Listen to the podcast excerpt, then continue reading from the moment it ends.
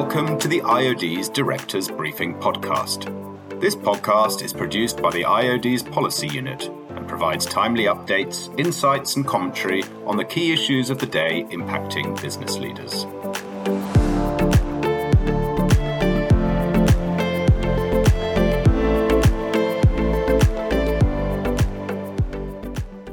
Hello, everyone. Uh, this is uh, Faisal Khan here.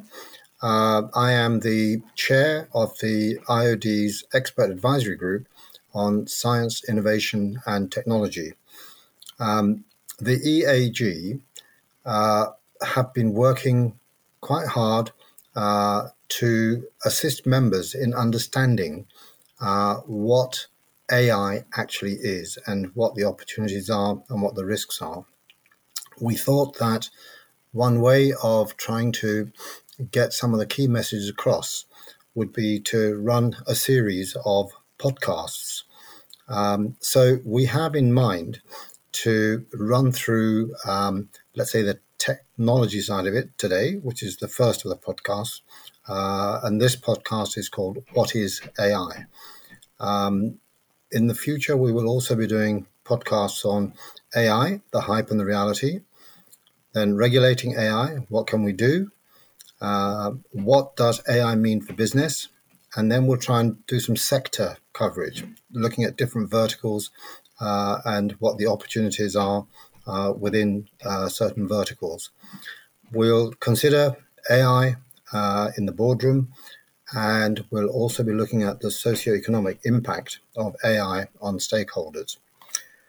So this is a very um, significant moment for um, CEOs as they try to grapple with um, how to deal with the incredible changes that are going on um, through the AI technology. And I'd just like to um, give you an insight which came from um, the IBM Institute for Business Value when they interviewed 3,000 CEOs, and the key takeaways were that CEOs are weighing unprecedented urgency and risk. They are looking at generative AI changes, and well, that means everything changes. CEOs feel their organizations are ready for generative AI, other executives are not as confident two out of three CEOs are acting without a clear view of how to help their workforce with the disruption and inevitable transitions uh, AI will bring. And finally, a lack of clarity is in, impeding decision making and investments. And, and that's uh, an unsettling uh, period for boards, uh, for company directors, and for uh, executives and employees. So, with that as a backcloth, I want to introduce our uh, panel, uh, both of whom are members of the expert advisory group for the IOD. So let me start by introducing you to Pauline Norstrom. Pauline, would you give us a brief uh, bio of yourself? Yes, thank you. Um, and welcome, everybody. Um, thank you for listening today. Um, so, I'm the CEO of Anekanta Consulting and Anekanta AI uh, which are companies that research uh, uh, AI impact and risk for our global clients uh, across multiple jurisdictions. And prior to Anekanta, I've held uh, various uh, statutory board roles in a range of technology organisations across UK, US, and Europe. Uh, responsible for general management and commercialization of AI based technology. And I work voluntarily, and, and the IODs group isn't the only group I work with. Uh, I've worked with a number of organisations over many years, pioneering good practice and standards in AI. Uh, for example, uh, as a former chair of the BSIA, uh, which is a sector organisation, and lead author of their guide on facial recognition. That's now going to become a British standard. And I brought my company's AI governance framework to the uh, EAG, the IODs group, which was which they took and they developed into AI in the boardroom guidance. And I then presented this to the group. I took it forward to the APPG AI evidence session in January uh, 2023 of this year, and also informed uh, the IOD's input into the further session on uh, AI regulation in the UK. I also work with standards bodies. In particular, I sit on the BSI, the British Standards Institute National Artificial Intelligence Committee, which coordinates the standards which will underpin the EU AI Act and the approach actually to governance of AI in uh, the UK. Uh, so that's me. So back to you, Faisal. Pauline, thank you very much for that introduction. So, uh, Paul, um, introduction to you, Paul Corcoran. Would you give us uh, a, a, a, bio of yourself? Yeah. Uh, thanks, Faisal, and uh, great to be uh, involved today. And uh, hello to all our listeners uh, as well. I've had probably what's best described as a portfolio career, working in transport, education, and defence. Graduated as an engineer originally, started work on radar systems, but then went back into academia where I undertook a PhD looking at AI and a specific application to do with uh, chemical sensing. Uh, I left academia uh, following that time, and over the past 20, 25 years, I've held a number of executive roles in small, medium, and large businesses. And then just over three years ago, I set up Interim Consult. Uh, I founded it. I'm the uh, CEO. And we work with a number of industry and government clients, basically undertake analysis to solve complex problems, uh, typically in the sort of technology systems integration arena. And we've got a particular specialism whereby we look at things such as artificial intelligence uh, and innovation. What are the opportunities? What are the threats?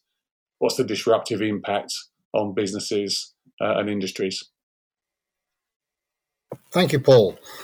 All right, so let's um, explore uh, some uh, ideas around what AI actually is, and more from the perspective of uh, kind of looking under the hood um, at what the technology is and what the technology is doing.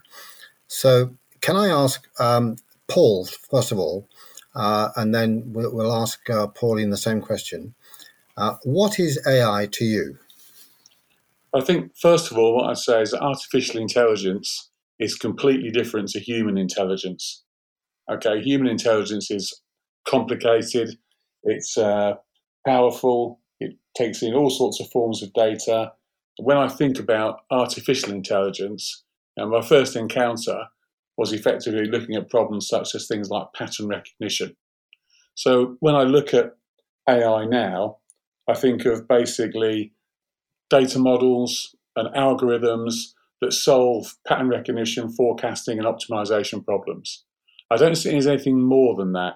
I think the what's happened recently is if I wind the clock back 30 years, the same things I was looking at then are the same things that are being used now. But there's been an exponential increase in computing power and an exponential increase in data availability which makes all those things that were probably foreseeable around about 30 years ago. So, know, autonomous vehicles, medical diagnosis, decision support, all those things were foreseeable, you know, 20, 30 years ago. But now the technology, the computing power, then the uh, enabling technologies and data are, are there.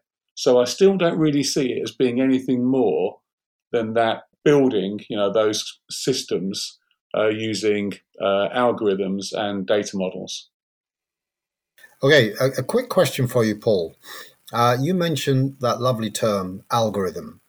What does it mean? Well, I would say, and I remember somebody saying this to me many, many years ago, is that uh, effectively you know, an algorithm involves you know two parts. There's the part that says you take the inputs and you get the outputs, and then there's the part that changes the variables within that in that calculation from inputs to outputs. And that's the bit that people often refer to in terms of learning. It's actually tweaking the algorithm. But the thing about deep learning and things like neural networks, one of the key technologies that sits behind deep learning, is that what they can do is they can do with a lot of non-linearities. We don't live in a linear world. Okay, so they can do with non-linearities, taking data in different forms uh, from all sorts of different sources, and generalizing and the means of continually changing that as it is exposed to more data. And therefore, it continually improves. All right. Well, uh, thank you for that as a starter. Um, you, you, talked a little bit about um, exponential increases. Uh, I'd like to come back to that theme a little later on because I think it is quite um, fundamental uh, in terms of the exponential uh, increase in the capability of, of AI and what other technologies are going to make that feasible. Absolutely, yeah. So let me turn to Pauline. Pauline, what does AI mean for you? Well, I'm, coming at this from a slightly different angle because I don't have a PhD in AI. Uh, uh, I'm very much application based, so real world, what do we do with this and what are the effects? Um, so, um, what is AI to me? Well, uh, probably, you know, in terms of what's presented to us on the TV, I was fascinated by HAL, you know, the spaceship computer that took over and killed the crew because uh, it got in the way of the mission. And, and many sci fi movies that imagined intelligent robots, uh, Star Wars, C3PO, uh, to the Borg network of man machine, um, sort of hybrid people, but acting together as one, um, you know, reporting into and taking tasks from the super being. Um, so this is what we're presented, you know, in our personal lives. Uh, and I imagined a world where both of these things existed. Uh, and um, they've crept in. So AI to me is uh, a type of technology that has been quite well concealed, yet we will have been exposed to it without realizing it. Uh, for example, the social media and internet based services. Uh, they've embodied AI technology since the beginning. You know, Google search, maps, and so on. Uh, software that delivers contextual information based on your inputs. So will determine something new from your input uh, or your search prompt uh, will be familiar, most of us, with Amazon. So their recommendation engine, which is an AI, is taking your inputs, your purchases, and then offering up related products. So it's adapting its outputs based on your inputs. Um, airlines whose prices increase or drop depending on your previous searches, that's really annoying. Um, they're essentially learning from your inputs uh, to optimize their pricing. Um, if you use a VPN, that can fool them, by the way. So, those are some of the interactions I'm sure we will all have had, and they're essentially adapting. Uh, I, I see AI as a technology that saves time, and otherwise, I could go and do something else more interesting or more relaxing. But it's very important to be aware that you are interacting with this and you keep it under control maybe by reducing the amount of data you give away. Uh, uh in a commercial context, um, I've been working with AI based technologies for probably 20 years or more. And that, that's to commercialize it and make it work in industrial applications, uh, looking at the impact of it uh, and also how it can be used safely or how to buy it, how, how to actually determine what's a good AI over and above another. And um, some of those applications uh, involve looking at the tasks that these technologies can perform, which are very hard for humans to do. For example, reviewing millions of data points to find a single anomaly. That's pretty much beyond the human's capability. Uh, recognizing objects and images. So, neural networks have contributed to making this very, very effective in certain industries, uh, uh whereby um, the network is fed examples and then a new input is shown to it and it can determine by breaking down the features of that particular object uh, and then having a guess at what it is. And that's the basis of uh, facial recognition software as well. Also, uh, other industries have used it predictive maintenance software in aviation to predict uh, the failure of a part on an aircraft and line up the supply chain. Uh, all of that happens as a result of various AIs. Um, sometimes they're stitched together to create a result. Uh, also, you know, I've used it in terms of demand forecasting and so on. Uh, stitching together, together multiple data points to um, make a determination. But this, um, I think, what I'm describing here, a number of AIs, uh, which it, it, for a business user making decisions about which AI they may purchase, quite difficult to determine whether it's AI or, AI or not. And um, there's a lot of work going on which uh, serves to create a single definition, which is starting to settle. And um, that definition is focused around the autonomy of the system, its ability to interpret, its ability to create new outputs and predictions as a result of those inputs, may have a trained model behind it that it refers to and then infers, and it can actually influence the environment. So those are that's pretty much what AI means to me. I, I, I think what's really important to know is that AI is not just ChatGPT or, or Google's Bard. Um, AI has been performing extremely well in the industrial setting for a long time. You know, we're, we're quoting 20, 30 years of experience here around the table. Um, what ChatGPT has done has raised the awareness of the capability so that the fact there is this thing, this big knowledge base, a large language model, and there's some kind of inference engine which is creating outputs. That's your generative AI.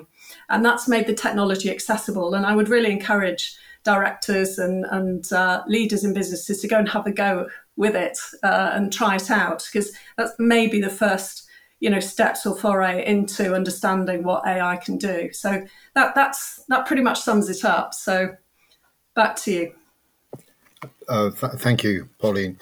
Um, interesting that um, you mentioned generative AI and uh, you also mentioned ChatGPT.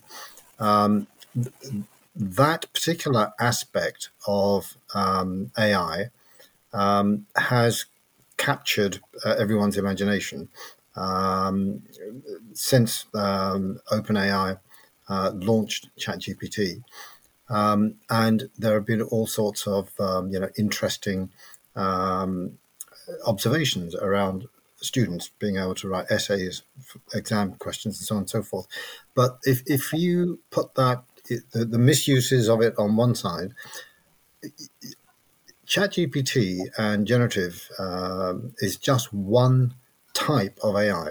So, c- could you put that into the context of all the other types of AI that are being developed, which perhaps are not quite so visible?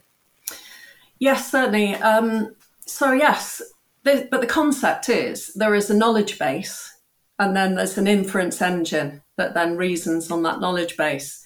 And um, there are other AIs that do that. So uh, I mentioned facial recognition software. Uh, it's um, a topic that most people will know about in some way. If you're unlocking your phone, authenticating your banking transaction, or protesting uh, because it's being used in your local shops, um, the the principles that sit behind that is it's an AI that has a trained model and input data is presented to it and it reasons and infers and comes up with a similarity. And um, they're kind of sitting in a group of AIs that do that. But there are other types of AIs that just perform very simple tasks, which may not even be classified in the minds of buyers as an AI at all. So, machine learning techniques, uh, reinforcement learning, which um, essentially is uh, described, let's say, by DeepMind. So AIs that can complete games. So they're given an input. So here's the answer. Um, or you've got this one task and it will learn from those inputs and adjust and come up with a solution. Uh, but there is a common theme in here, whether it's a very sophisticated neural network, which um, has been trained to recognize objects, whether it's two networks working together, so it's been trained, can recognize then it can create. So generative AI isn't just effective on language, it's used to create deep fakes. So that's how video and voice deep fakes or avatars, because they're also used in very good ways to improve uh, the speed to market for, let's say, customer service applications um, and so on. It's the same sort of principle in that something is created. So hopefully that uh, explains the range of AIs. Um, AIs might be performing a calculation, so predicting. They might be learning from one input and figuring out how to play a game. They may be reasoning on a knowledge base, so they've been trained to do something, and then there's an engine that extracts that learning and produces a result based on something you ask it, which is what GPT is doing. Uh, but also, it's what uh, the object detection um, models are doing as well. So present an image to the model. Is it a car? Is it a plane? You know, is it a train? And so on. And um, it comes up with its best guess uh, based on what it's been trained to do. Okay, that, that's great. So, um, Paul, uh, I want to ask you um, about data because um, without data, uh, AI is nothing. Um, and, and therefore, to really, um, let's say, exploit AI, uh, digitization is fundamental. So, as a direction for um, CEOs and company direct, directors themselves, how important is the aspect of uh, digitizing all your data so that you can start to exploit AI? I think you have to look at what type of problem you're trying to solve and what type of AI system might be available to uh, to solve that problem. So, for example, Paulie mentioned earlier on the example of predictive maintenance for, uh, you know, for things like for assets that might fail. But in those instances, you know, you want to be able to gather data about the condition of the asset, the performance of the asset over time. Maybe there's some just asset characteristics. Those are the sorts of things that you'd want to gather in that instance. If you're in the uh, the e-commerce business, now what you're looking for are those patterns of engagement, the data associated with your you know your virtual engagement, you know via the web, whatever it might be. How long do you browse something? How often do you go back? What sorts of things do you look at? And then it's easy for the systems to effectively look at the data, the tags that fit those sorts of things, and say, right, well, also, therefore, if these are the, these are the tags that are being illuminated by the user, then actually these things might also be of interest. And so in those in that instance, you're looking to gather the data, and it can be huge volumes of data about your pattern of interaction. But then there's something else. If you look at something such as you know medical diagnosis or things like uh, inspection, what you're looking at gathering there is lots of data about the condition whether that's from an image, uh, whether that's from a medical record, that might suggest a level of risk. I mean, one of the key things here is AI doesn't give you a definitive answer. It's never a yes or no. It's always a degree of probability. So, for example, facial recognition is a really good example. You never really know whether it's a particular person or not, but what you can tell is whether it's a very good match. And that's the reason why data around uh, data around medical diagnosis, where you've got a lot of data that says this indicates a problem, this suggests there's not a problem. Okay, in terms of identifying, say, an example such as you know a cancer from from an image or from a medical record. There's lots of data there, but you need to know specifically what the problem is and gather the data you need to solve that particular problem. Effectively, put a put a box around it and say, right, okay, that is what we need to look at to solve this problem. And that's why you need human experts, because you know you and I, you know, people know as a subject matter expert what type of data you need to solve the problem that you're you're trying to solve. Okay, uh, thanks, Paul. Um, it's evident then that um, the quality of the data is fundamental, and I guess um, the accuracy of the data is fundamental. And so, uh, as organizations capture their data through digitization, they, they need to have processes to, let's say, verify the quality and the accuracy. Would that be true? Yeah, that's absolutely right. I mean, uh, the reality is, is uh, if you train uh, an, an, AI system uh, on poor quality data, you know, you'll get poor quality results you know, put at a simple level, you know, if it is a grainy image, it's going to be much more difficult to spot an anomaly than if it's a high resolution image. Okay, that'd be a really straightforward uh, example. But there are others as well whereby, let's say, you know, you're looking at something like a, an inspection uh, regime. Okay, well, actually, if you haven't got not just accurate data, but sufficiently available data about what that inspection regime needs. Say, if you're expecting a bridge, if you've not got sufficient data to train the AI system, you're not going to get a very good product. So I think there's the there's the accuracy, uh, call it the quality, and call it the availability. It comes back to the exponential point about data availability earlier on. Now, there's so much more data available now than there ever was before. The Internet of Things has provided a huge opportunity to gain access to a whole host of data that previously was not available. So all of that can be built in to help you solve your particular problem. Yeah, perfect. I'm going to um, ask uh, Pauline uh, um, a similar question uh, around data, um, uh, which expresses itself in terms of this thing that we call bias. Uh, you know, and one of the challenges for um, AI is producing results which are bias.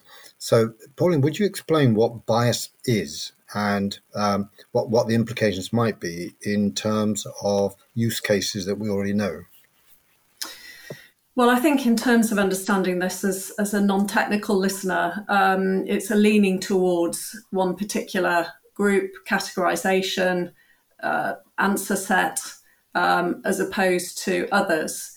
Uh, and the answers are pulled towards that as opposed to providing a spectrum of possibilities. And I think this is best demonstrated through case study examples where bias, uh, which has been learnt by the model as a result of feeding it data which uh, had a um, historical problem in it. I'll give you an example. Let's say we look at the Dutch government's problem, uh, whereby they resigned actually during the pandemic, um, which was slightly under the radar for many people. They resigned because they had allowed an AI that they procured to prosper in their child welfare system. And the AI had been um, essentially what it did, it automated um, the racial categorization and then bias targeting of dual nationals who made mistakes on uh, claim forms and other characteristics and fined them and withdrew benefits and did lots of horrible things to people for many years. And um, this was one of the foundational case studies that drove some of the aspects of the EU AI Act. Uh, it, it, categorically covers um, the problems that arose here, which were rooted in bias, because the algorithm, the AI, was trained using historical data, was never checked um, to confirm that it was actually a fair representation. The demographic uh, was was fair and accurate, and um, that's a real world example. So there was bias in the data. The system had already been doing these things. So without the AI, the system had been making poor decisions on the basis of race and other characteristics. And another example is probably Amazon, who attempted to use an AI algorithm. Um, and we interchange the word AI and algorithm quite frequently. You need to perhaps appreciate they probably are the same, one and the same thing. You are talking about an AI. Uh, Amazon tried to use a recruiting tool uh, which automatically sifted through CVs and recommended the best candidate. And um, it, it, basically it was caught out because um, uh, certain candidates of certain characteristics, I think it was females in this case, they weren't getting offered the jobs, and that's because it was trained on data which historically was biased towards males, put simply. Uh, so it learnt to um, do that really efficiently. And this is where AI can go really horribly wrong if there isn't somebody, you know, from the development group right up to, you know, the testing and then the user who puts this, uh, you know, into action in their businesses. They need to be aware that bias might be there. And in order to test that, you need a wide demographic um, asking it questions, uh, whatever they may be. And um, in larger organizations, this kind of oversight for bias can be served quite well by independent committees. Sometimes uh, companies put this to the outside world, to third parties, uh, but a committee that is uh, perhaps gathered, you know, across the functions, you know, into the various layers in a business to garner feedback in terms of the results, whatever they may be, um, could be a good way of actually determining whether bias exists or not. And then at a technical level, you know, bias data sets can be tested for bias technically. But what I'm talking about is when that AI hits the outside world and hits the user and starts having an effect and an impact on people, uh, there has to be a means by which you know that. So um, it's good to have some sort of independent review and oversight over the use of that technology. Yeah, okay, that, that's great. And we uh, will cover the um, risks associated with uh, using AI, of which bias is is one um, type of risk. Uh, uh, in a in a future podcast when, when we look at governance around um, AI projects and indeed regulation. Uh, you know what regulation needs to be in place to prevent things like uh, bias running away with itself, as it did in the Dutch uh, use case. Okay, um, that leads us neatly into uh, another topic which I wanted to cover, uh, which is essentially the question of how may AI impact a commercial organization. That, that's a pretty broad question, and uh, you know, interpret it however you want to. But Paul, would you like to kick us off on that? Yeah, I think there's probably a couple of uh, examples whereby you can see that AI is going to be hugely disruptive I mean, we, we're all familiar with, you know, the intelligent chatbots that you get for things like customer support, but the sophistication of the engagement of those types of things, you know, when you call the call center, is going to increase. And so the need for sort of contextualization by a human supported by a chatbot will be much, much less. So that, that industry is going to be hugely disrupted. You know, those chatbots we see will be much more sophisticated. If you think about personalized learning, uh, and also assessment. Uh, there's a particular model now, you know, it's typically, you know, is uh, based around teaching, around a lecturer, around a teacher. There's going to be so much now, so much more now moving forward, where so much of that can be personalised and tailored using complementary AI. It understands what you um, what you learn, what you don't understand, and therefore where the effort needs to be applied.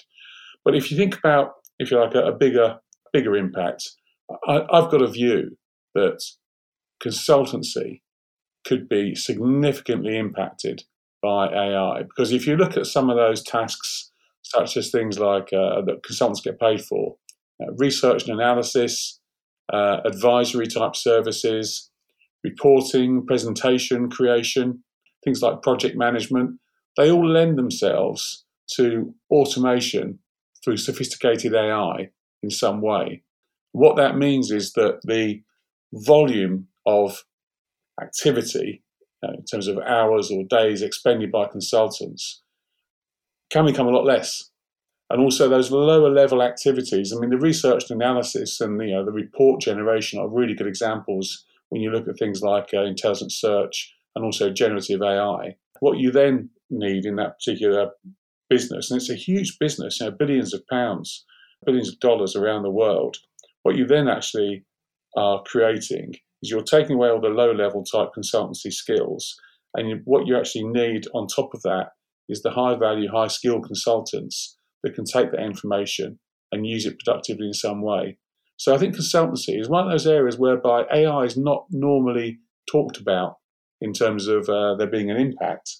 But I think it's that, that type of service that comprises you know, human interaction Research can be much more structured using an AI system.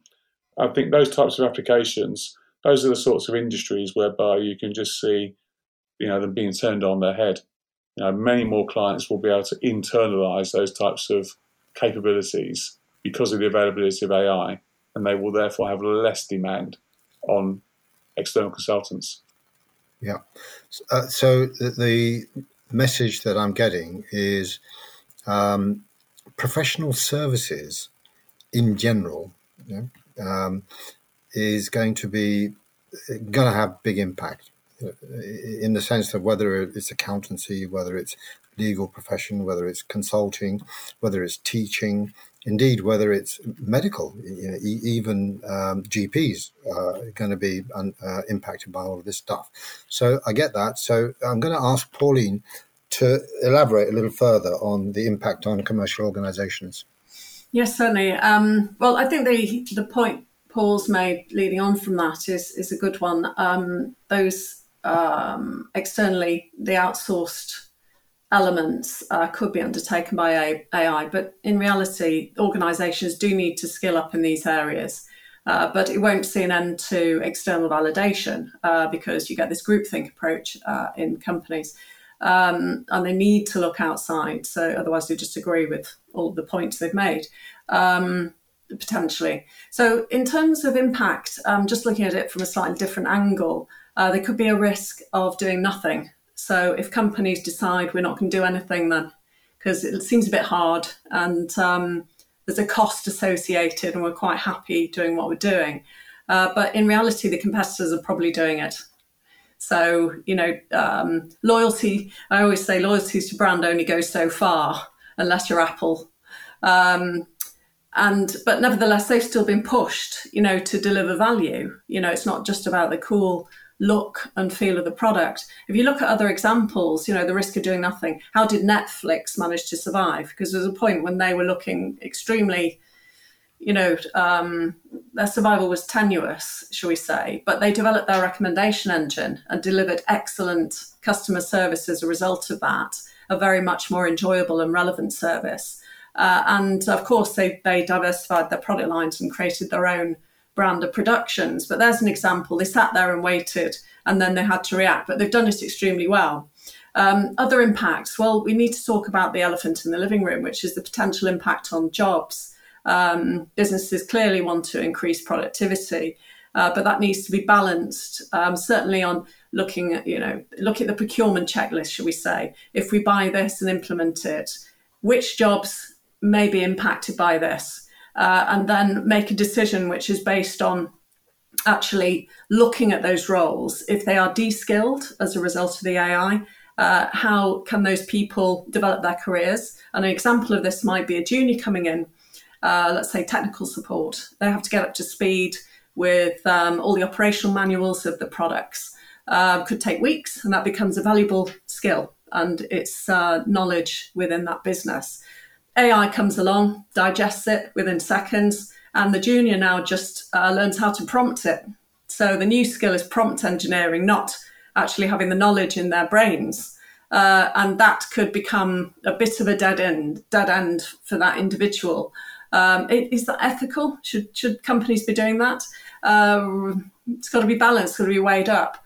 Um, I, I, use Amazon as an example where AI-driven efficiencies have um, pushed them to a position in the marketplace where they're virtually untouchable. They have virtually no competition, uh, but they've used the AI to deliver the customer um, journey, and they've done that extremely well. But where that's going now is They've got robotics, they've got software driven AIs, which are very, very good at getting the order um, into the warehouse and finding those products wherever they are. And then they're using robotics to then deliver those products physically to those who pick from those bins and then put them in the packaging. So those people who are picking, it's, it's only, it's not a big step uh, to consider that it might be a robot that's doing that, a humanoid. So is that okay? uh, and that's that's a balance. So the risk it needs to be balanced. Um, so other impacts. So deep fakes. You know, I mentioned that earlier in terms of generative AI. Deep fakes um, could become somewhat of a problem. Uh, we're already seeing very sophisticated, socially engineered cyber attacks. I've certainly seen quite a few very good ones. Uh, and with deep fakes, you can actually emulate a voice. You know, this could be the CEO saying to, um, you know, the FD or CFO, uh, send 100,000 to this company. And it's a message and it's backed up by an email that looks like it's from the CEO. And then the CFO is like, right, okay, we've got to send this. Uh, and they do it. And um, that um, could have severe consequences for that organization. These are very convincing. Um, companies need to protect themselves against AI. Um, and that's an education process. But equally, deep fake technology can create avatars and do a really good support um, support job, you know, in propping up customer service and making it very efficient. So those are some some of the examples I would give in terms of how it may impact.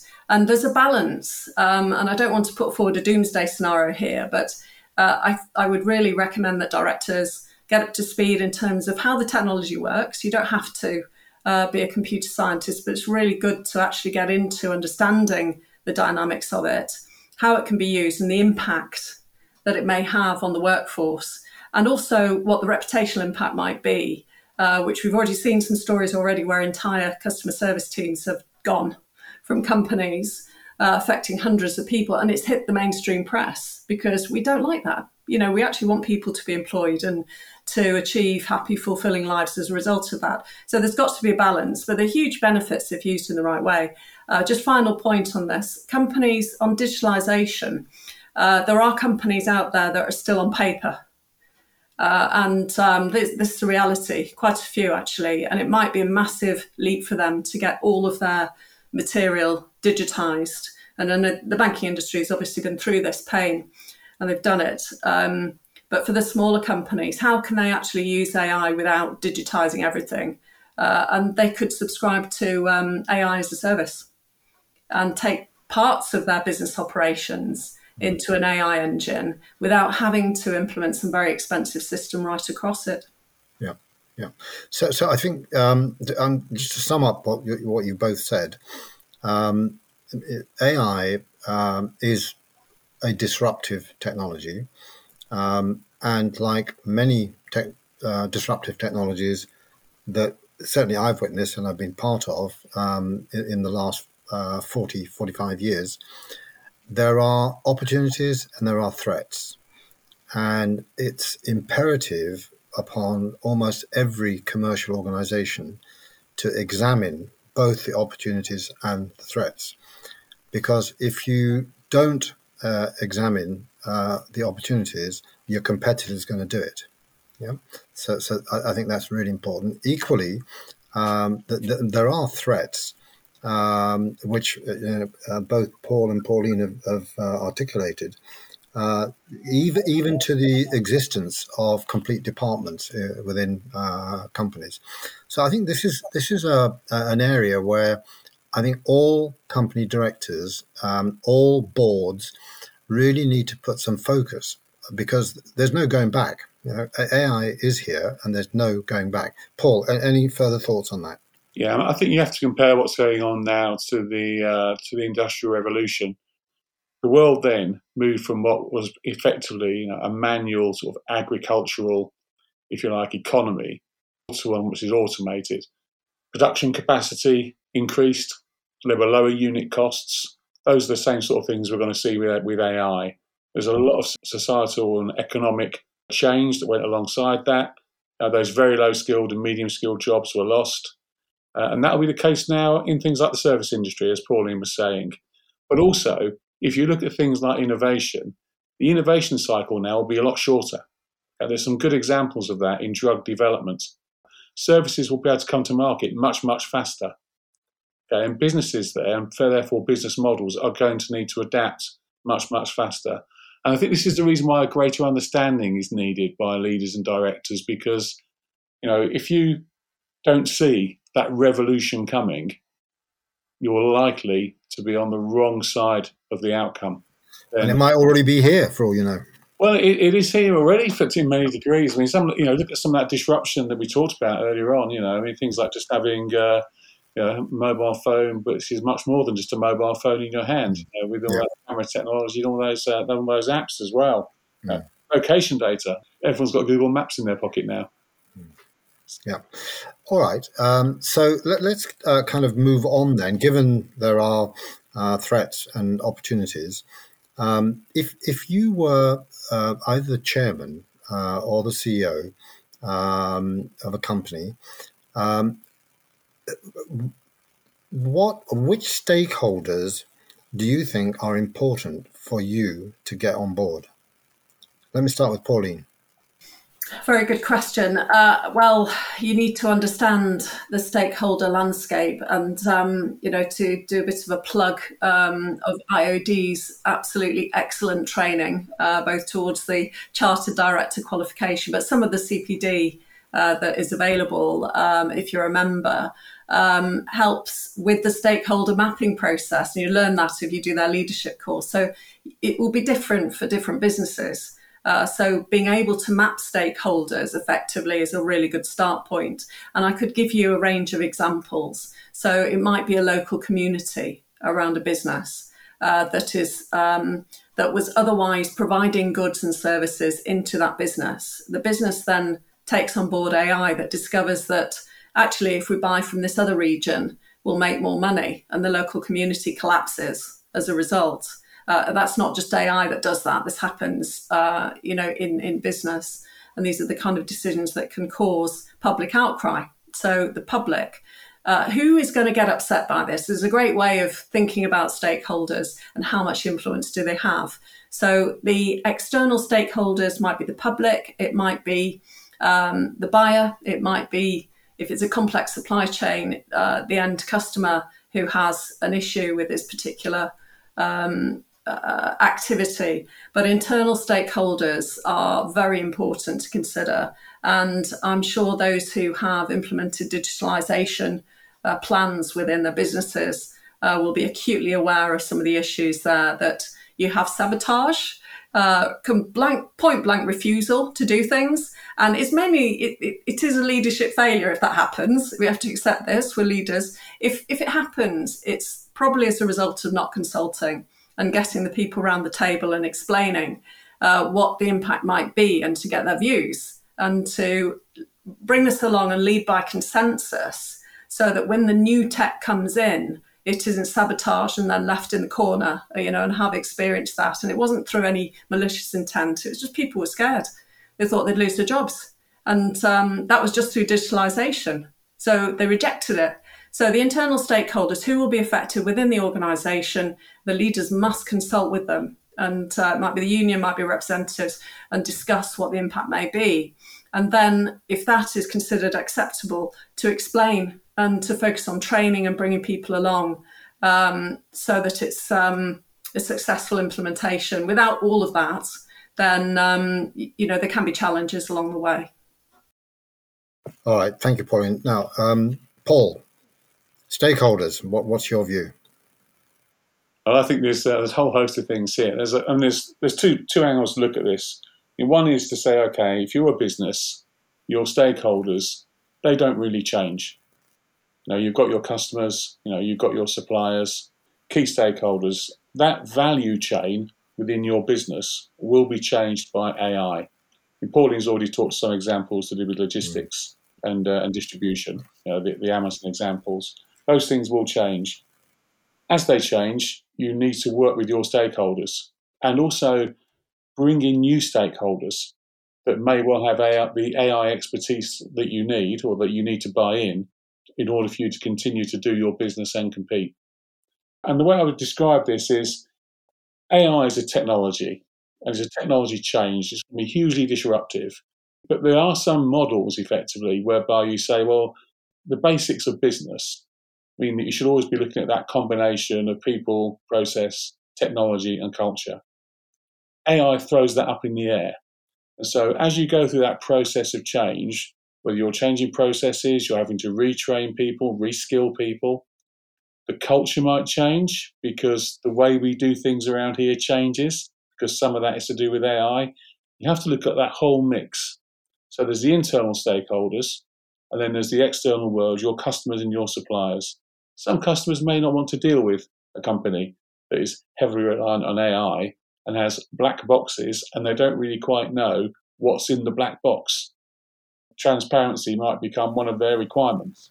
And it's the same with your supply chain as well. Excellent, great points, uh, Paul.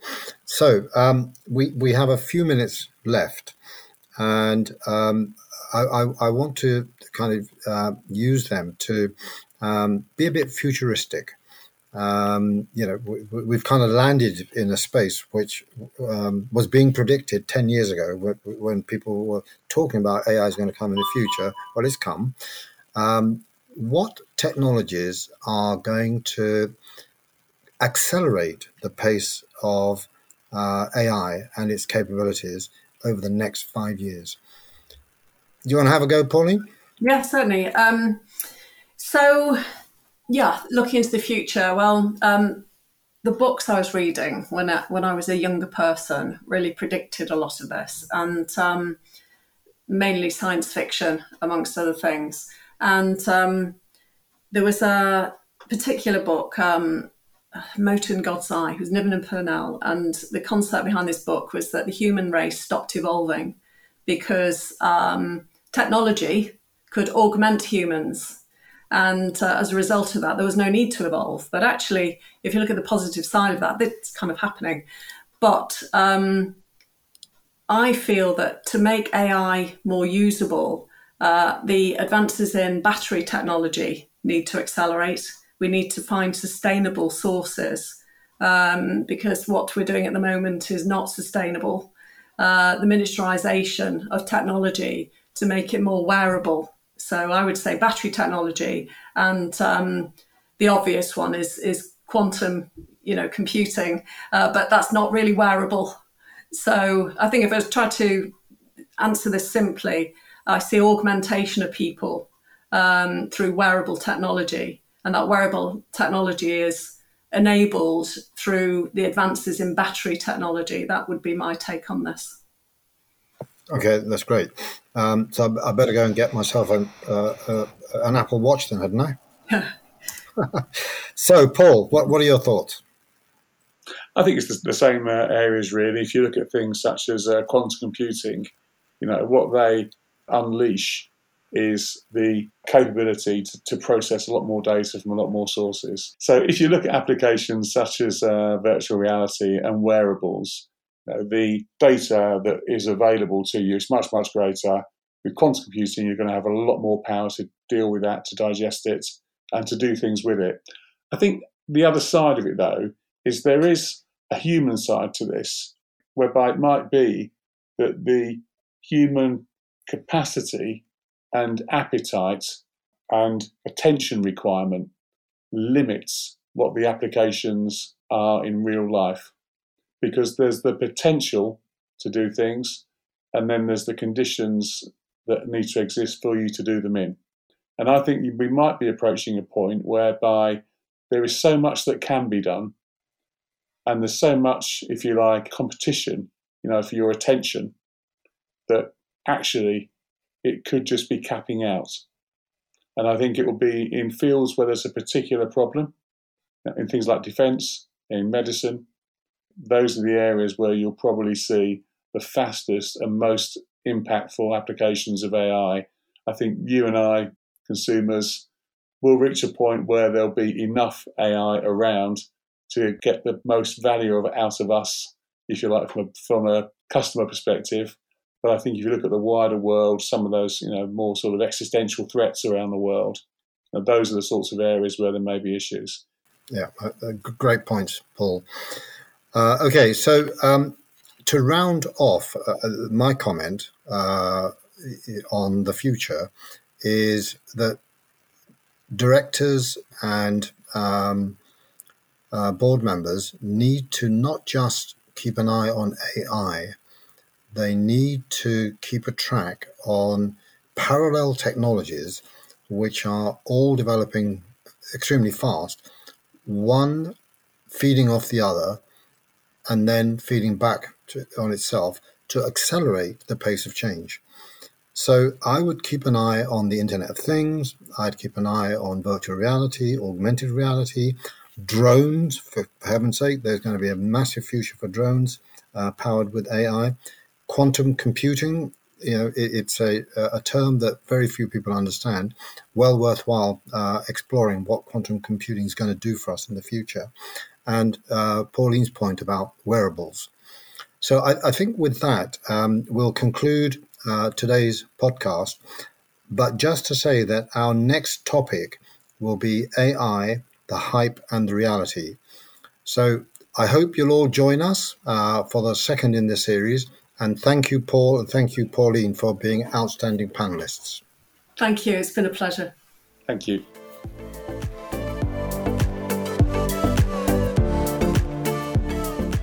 Hope that you have enjoyed this Director's Briefing podcast.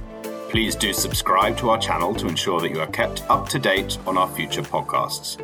You can find more information about our work on our website at iod.com forward slash news and on our LinkedIn and Twitter profiles.